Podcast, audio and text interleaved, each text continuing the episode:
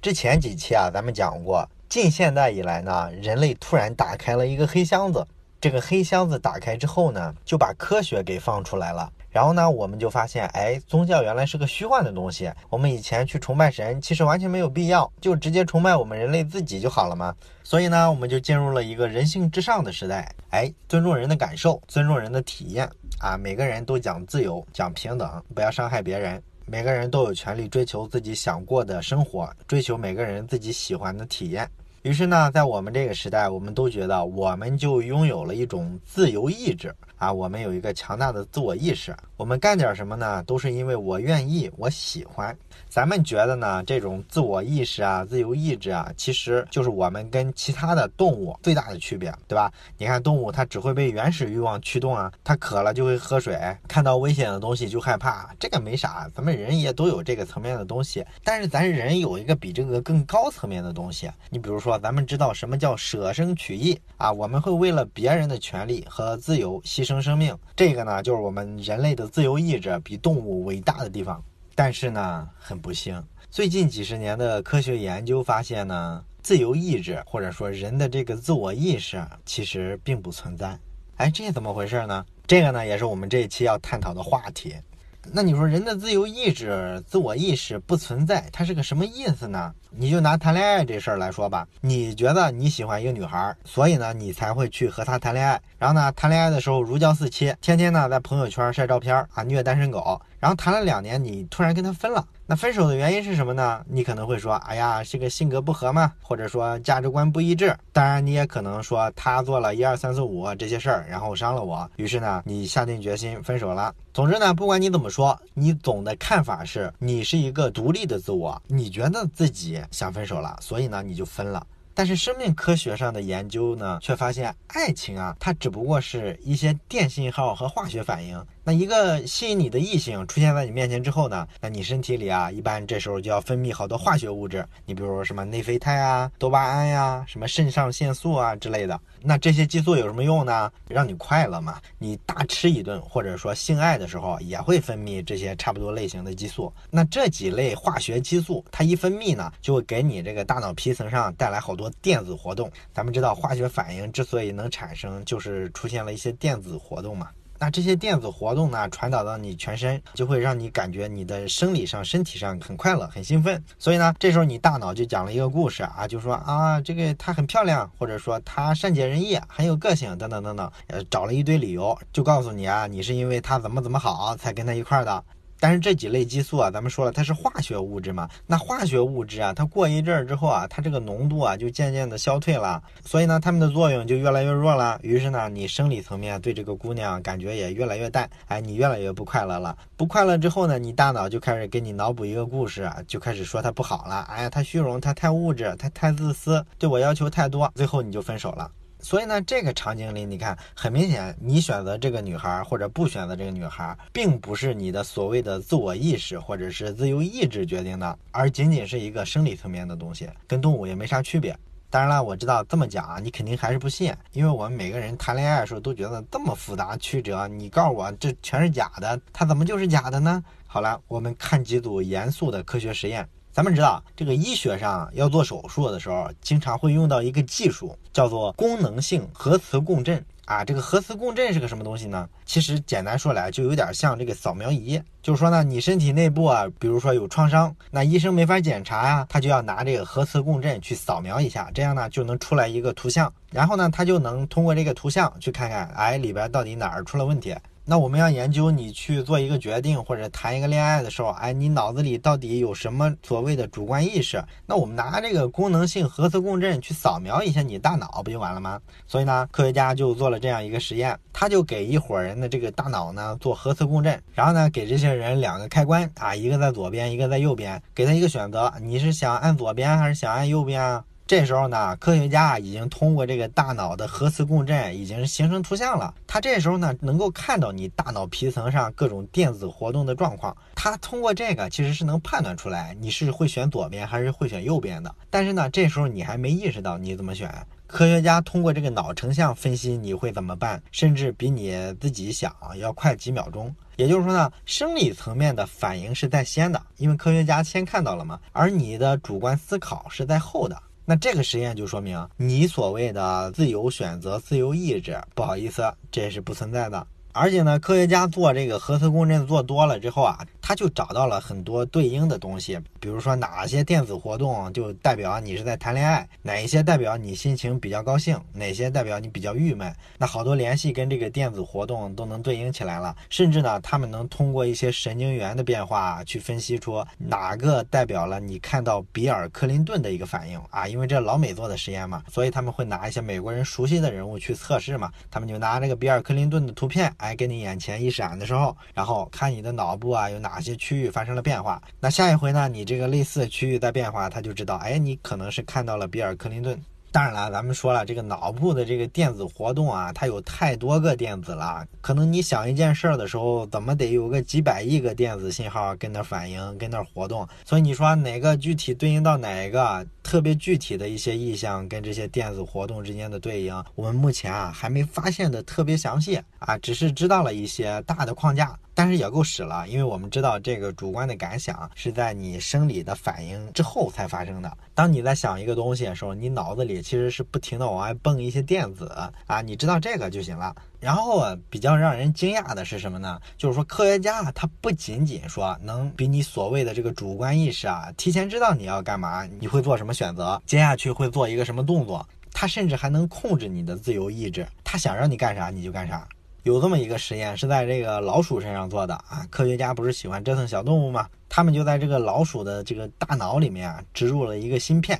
这个芯片干嘛用呢？它可以发出一些电流来刺激这个老鼠的这个不同的大脑分区。这老鼠的大脑跟人大脑差不多嘛，都是说分不同的区。这块呢可能掌管是高兴，那一块呢可能掌管的是运动啊，等等等等。然后科学家发现呢，我把芯片植入到老鼠的大脑里之后，我就可以操控它了。这只老鼠呢，就可以跟一个遥控老鼠一样。哎，我想让它向左转，那我就拿电流刺激它往左转的那一块区域，哎，它就往左转了。我想让它往右转呢，它就得往右转。我让它爬梯子呢，它就往上爬。我让它钻垃圾堆，它就钻进垃圾堆里去了。甚至呢，有些正常老鼠啊不会干的事儿，我让它去干，它也会去干。比如说，我让它爬到一个特别高的地方，然后咣当跳下去，它也照干不误。你看这个，那我发现你所有的这个行动啊，无非就是些电信号和生物化学反应，那就简单了，是吧？所以呢，我通过给你植入一个芯片，然后人工的刺激你这个大脑皮层，那就可以控制你啊，就是这个道理嘛。当然了，这个动物保护组织可能会跳出来说：“哎呀，你们这不是伤害小动物吗？”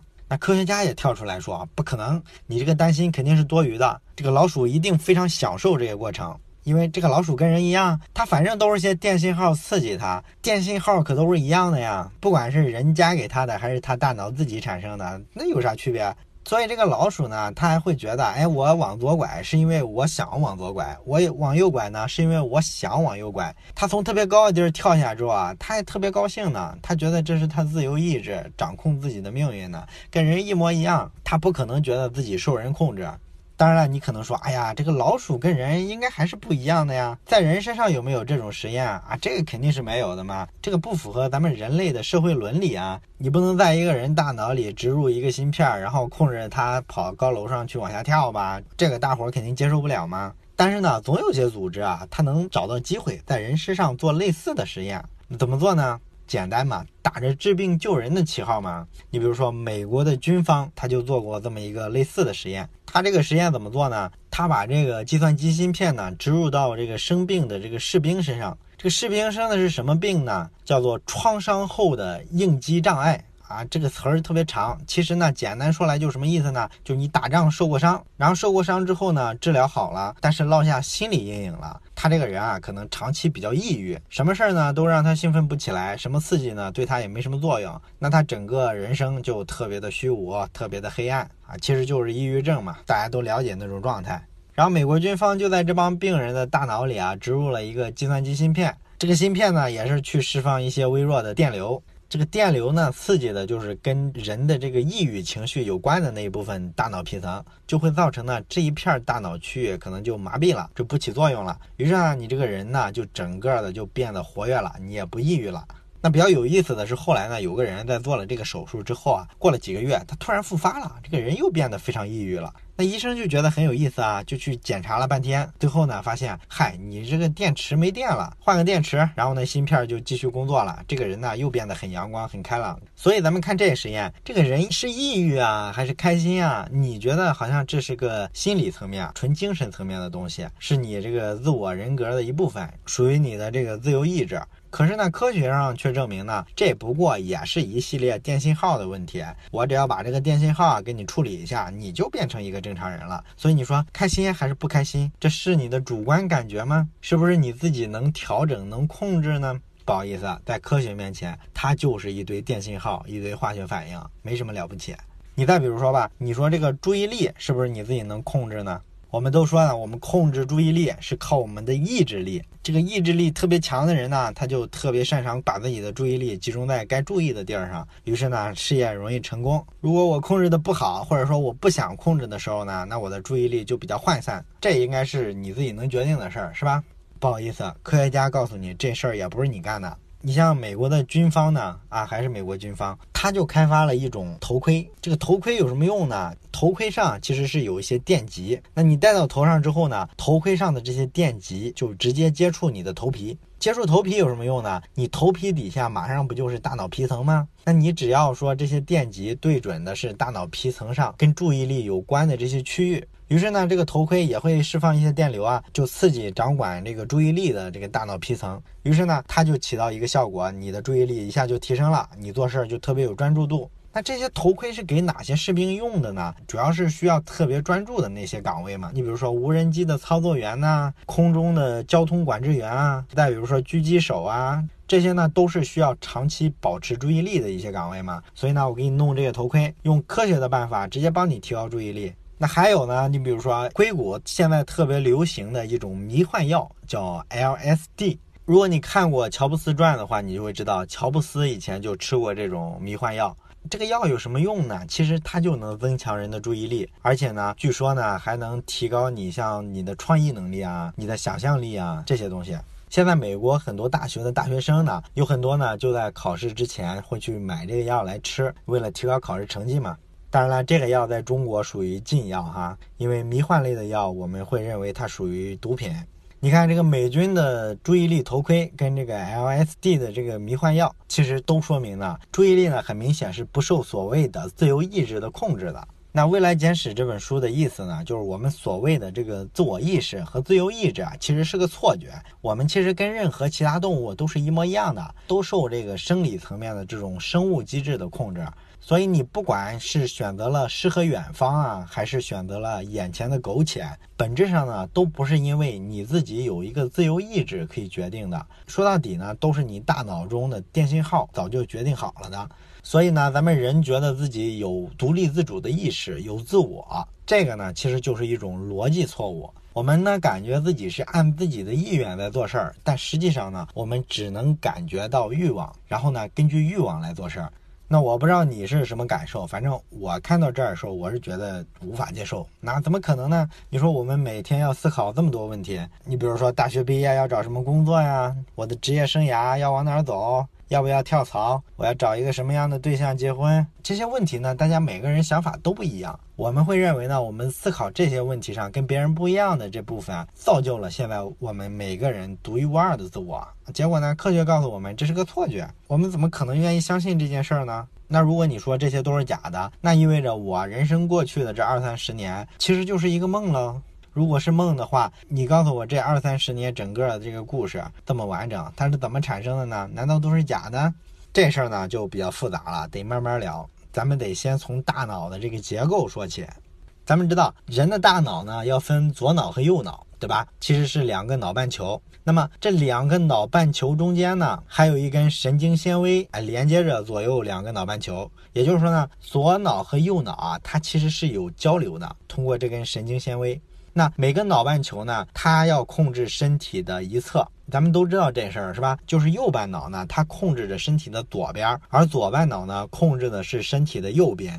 那么在科学上，好多人就去研究这个癫痫病的患者。你知道癫痫这个病啊，他总是突然间没有意识的就浑身抽搐，对吧？他为什么会浑身抽搐呢？科学研究就发现呢，这是因为啊，他大脑里这个电子的活动啊，经常是出现一些异常。你比如说，他大脑的某一块区域可能会忽然间就掀起了一场电子风暴，然后这个电子活动特别剧烈，并且迅速的传遍了整个大脑的其他区域，所以呢，导致他左脑和右脑的大部分功能一下就紊乱了，然后他浑身上下的这个肌肉啊就开始。就是抽搐，癫痫这个病就是这么发作的。然后这个病一旦发作了之后呢，这个人就没法控制自己身体嘛，所以他肯定没法正常的工作生活嘛。所以这个病呢，在上世纪一直到五六十年代的时候，其实都没找到特别好的办法来治疗。直到后来呢，有一个医生呢就发现，哎，你左右两个脑半球中间不是还有一束神经吗？那我把这个神经咔嚓切断了的话，是不是癫痫病就好一些呢？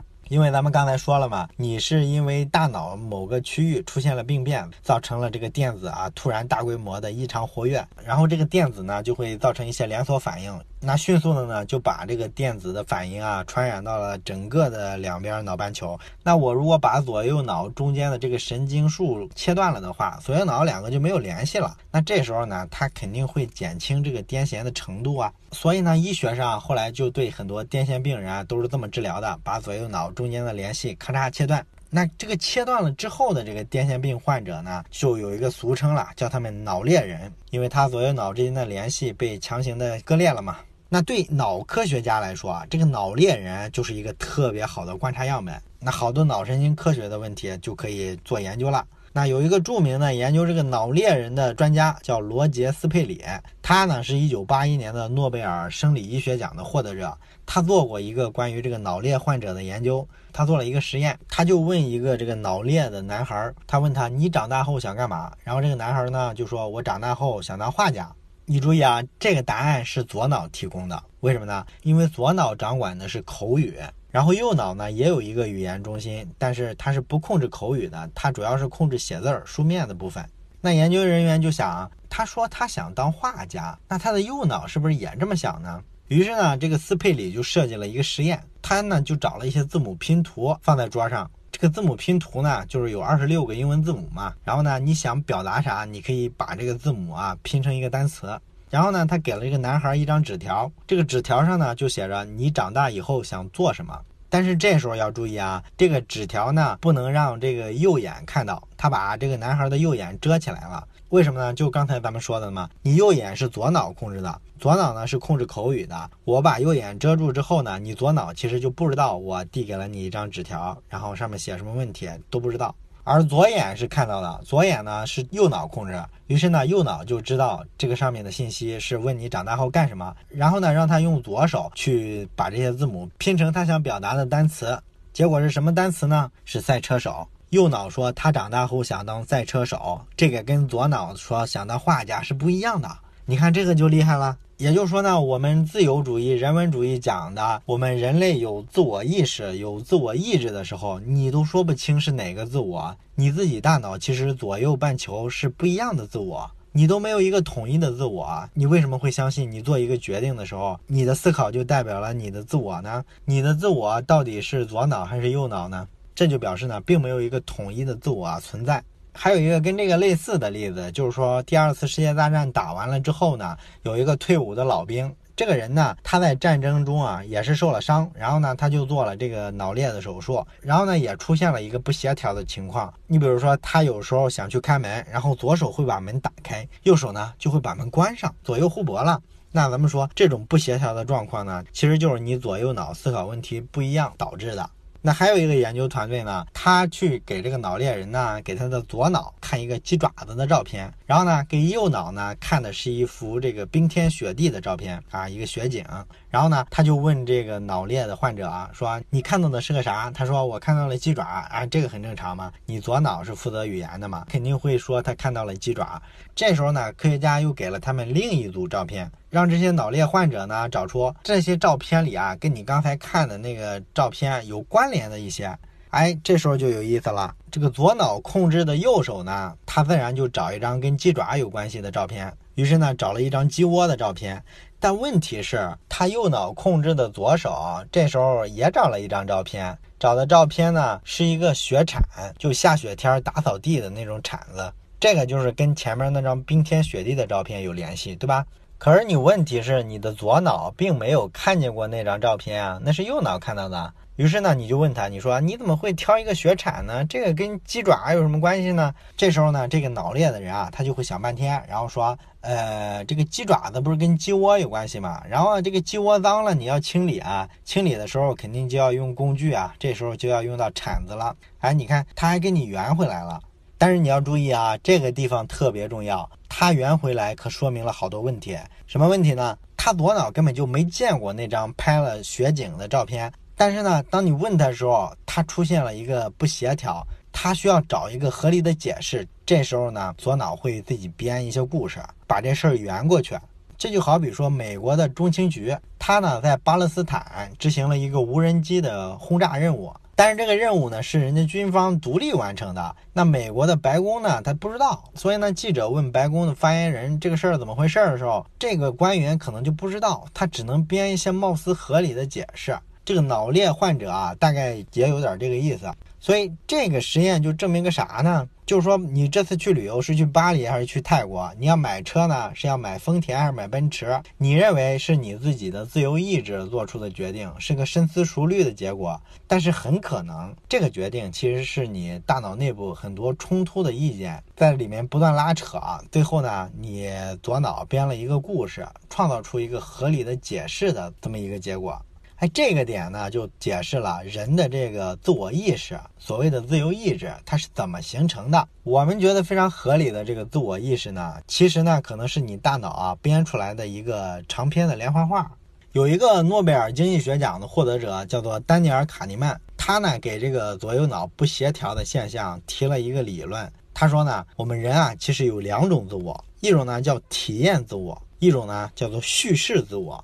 这什么意思呢？咱们打个比方吧，比如说这个肠胃不太好的朋友吧，可能很多人都做过肠镜检查。这个肠镜检查呢，说起来它比较恶心，本质来说呢，就拿一个小摄像机，然后呢，从你的这个肛门插进你的肠道，然后检查里面各种肠道的疾病。那这个过程呢，人是特别痛苦的，因为很疼嘛。所以呢，医生就想知道我怎么才能减轻这个做肠镜的时候患者的这个痛苦程度呢？我到底是应该快刀斩乱麻，然后加快动作，让病人长痛不如短痛，还是说我慢一点，动作轻一点，小心一点，但是这样要更长的时间？你说这两种方案哪种更不痛苦呢？我们按常识理解，可能会觉得应该是短的那个不痛苦吧？它毕竟时间短嘛。但是呢，卡尼曼就做过一个实验，他找两组患者，一组患者呢给他做八分钟的肠镜检查，这个速度特别快；一组呢是给他们拉长到二十四分钟。然后做这个检查的时候呢，每一分钟都让这个病人啊自己写一个分数啊，这个痛苦程度有多少分？这个分数呢是从零到十，每一分钟都写。那写完之后呢，他就对比一下这个长检查跟短检查的区别，然后发现呢，最痛苦的程度啊其实是一样的。区别可能就在于这个二十四分钟啊，最后几分钟啊，可能这个痛苦程度就非常低了。他们打分，比如说一分、两分的痛苦程度，而八分钟的这个检查呢，因为它时间特别短嘛，所以基本上每一分钟都分数比较高，都比较疼。所以这时候从理论上来说，你要是把每一分钟的痛苦程度加起来的话，二十四分钟的这个检查肯定比八分钟那个要痛苦得多。但是呢，这些病人啊，全部做完这个检查之后，再做一次打分。就是你整体觉得这个体验刚才能打几分？百分之八十的人都觉得二十四分钟那个长的检查痛苦更低。哎，这个就比较奇怪了。按他们每分钟的分数加起来，那肯定二十四分钟要比那个八分钟要痛苦多了呀。可是就因为那个二十四分钟那个最后那一两分钟不太痛，他居然就对这个长检查评价好了这么多。你说是不是很奇怪？那你说这事儿是为什么呢？这就是卡尼曼那个理论：体验自我和叙事自我。真实的痛苦程度啊，就是体验自我能感觉得到，但是这个体验自我呢，它根本就不控制这个口语，但是掌控你感觉的这部分大脑呢，他会蒙蔽你，他觉得呢最后一分钟比较舒服，那即便前面有很痛苦的地方呢，他把两个体验一平均出来也还不错，能接受。而那个八分钟那个呢，虽然很快结束了，但是他的痛苦程度的平均分很高啊，所以这个整体给他的记忆非常糟糕。所以这时候这个叙事自我呢就添油加醋，选择了那个耗时更长的检查。其实呢，这个道理很多儿科医生和兽医啊都懂。你看，好多这个儿科的医生啊，他给小孩打针的时候啊，他在打完针之后啊，一定要给这个小孩啊吃一点小点心。这样呢，这个孩子的叙事自我在回忆这次打针的经历的时候，他都会想起来，哎，最后还有那么一分钟是比较快乐的。于是呢，这个就足以抹掉他之前的各种焦虑啊、各种痛苦啊。给小狗打针呢，也是一样的道理。你最后啊，最好给它点吃的，让它对打针这事儿不那么抵触。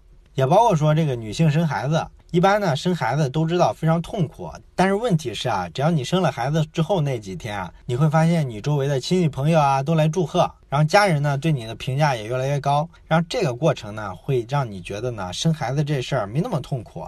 所以呢，瑞典曾经做过一个调查，他发现呢，这些生了孩子的妇女啊，百分之九十的人会对生孩子这事儿啊是特别正面的一个评价，基本上会忽略那个疼痛的事儿。这就是因为啊，这个叙事自我啊，他特别会讲故事，他最后呢整理出来一个比较欢乐的结局，然后存档了。然后国家呢就特别擅长这事儿，你看国家征兵的时候，让这孩子出去打仗，几年之后呢，这孩子战死沙场了，他都怎么跟人父母说呢？他肯定不会说对不起啊，我们出了点错啊，你家那个小谁我们没照顾好，死在战场上了，希望你别太难过。他没有这么说的，他都是用的另一种策略。你看这些政客的说辞，都是说啊，你家那小谁战死沙场，但是他的灵魂永远都跟我们在一起，守卫着我们这个伟大的民族啊，他的血不会白流，我们会继续战斗，直到取得胜利。那你最后呢，就会发现国家给的这点所谓的荣耀，会让这个家长呢对孩子去世的这个痛苦啊大大降低了。于是呢，这个民众对战争的支持力度啊就比较空前。而且呢，国家很鸡贼啊，他做了一阵儿之后，他发现了一个道理，就是你要让人牺牲一些有价值的东西，这个牺牲越痛苦，他就越相信奉献是有价值的。你比如说一个贫穷的农民。他呢，把自己的唯一的一头牛，哎，献给了天神宙斯。那这时候呢，他就对宙斯的存在深信不疑了。你不然你怎么解释我刚才把这个牛献给他的这个行为？难道我蠢吗？我肯定不承认啊。所以我这时候就开始编故事，证明，哎，真的有天神宙斯这个非常神圣的存在。那我这个农民呢，不仅会献一头牛，我后面呢还会献更多的牛，因为你只有这样才能把这个故事圆过去，这样才能证明你拿牛做的这个祭祀没有白白浪费嘛，对吧？那整个的人类的这个文明都是这么不停的在圆故事，这么讲下去的。包括说你个人的很多不幸的婚姻，或者说你做的一份没有前途的工作，你会在里面待很长时间都不会出来，就是不离婚也不辞职。这其实就是叙事自我在影响你，因为你宁可在未来继续痛苦，也不想承认过去的痛苦是没有意义的。这是叙事自我在起作用，而你会认为这是你在深思熟虑，你比较成熟稳妥。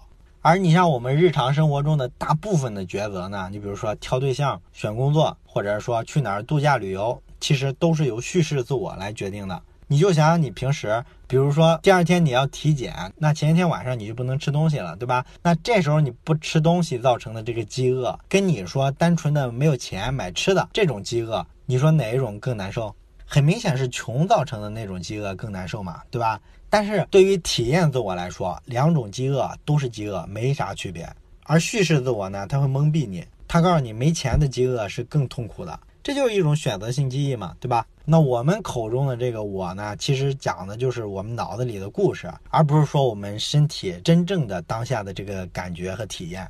所以，我们这个自我意识和自由意志啊，其实就是我们从生活的各种混乱里面，哎，理出一个道理来，然后呢，把它编织出一个看起来合理的故事。然后这个情节呢，可能是充满谎言，可能是有很多漏洞的，但是呢，它会给我们一个连贯的感觉嘛。我们会觉得从出生到死亡，整个这个人生过程中呢，给我们塑造出这么一种自由主义的信念，就让我们以为呢，哎，自己是一个清清楚楚的、始终如一的这么一个声音。我们觉得自己的意志是独立的、完整的、不可分割的啊，其实呢都是一些幻想。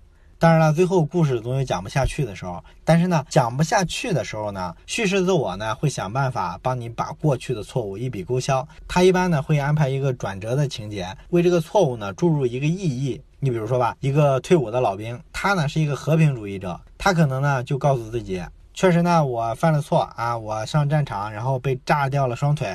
但是呢，我是因为这个错误我才看清了呀，战争就是个地狱，所以我才变成了现在一个和平主义者。那从现在开始，我要献出我的生命，为了和平而战。所以呢，我以前受的那些伤还是有正面意义的，至少它让我学会了重视和平。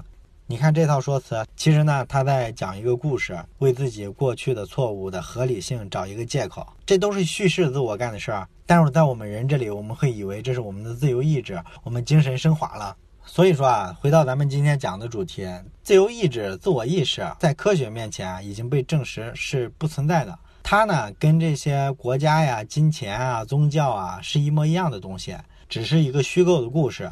那每个人的这个大脑呢都是一个特别复杂的系统，但是比较遗憾的是呢，我们会丢下我们的大部分体验。把我们的体验自我抛弃掉，然后呢，只精挑细选，留下几样我们看过的电影、读过的小说、听过的演讲、做过的白日梦，所有这些东西混合在一块儿，编织出来一个看似连贯的故事。然后这个故事呢，能告诉我们我们是谁，我来自哪里，我要去干什么。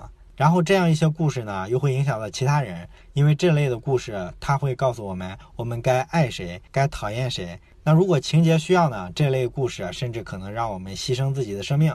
这类故事呢也有很多类型，比如说有人活在悲剧里，那有些人呢日子过得跟动作片似的，还有些人呢过的是喜剧人生。但是不管是哪种，到头来一切都只是故事。你看讲到这儿是不是有点幻灭？那你告诉我们人生的意义究竟是个啥呢？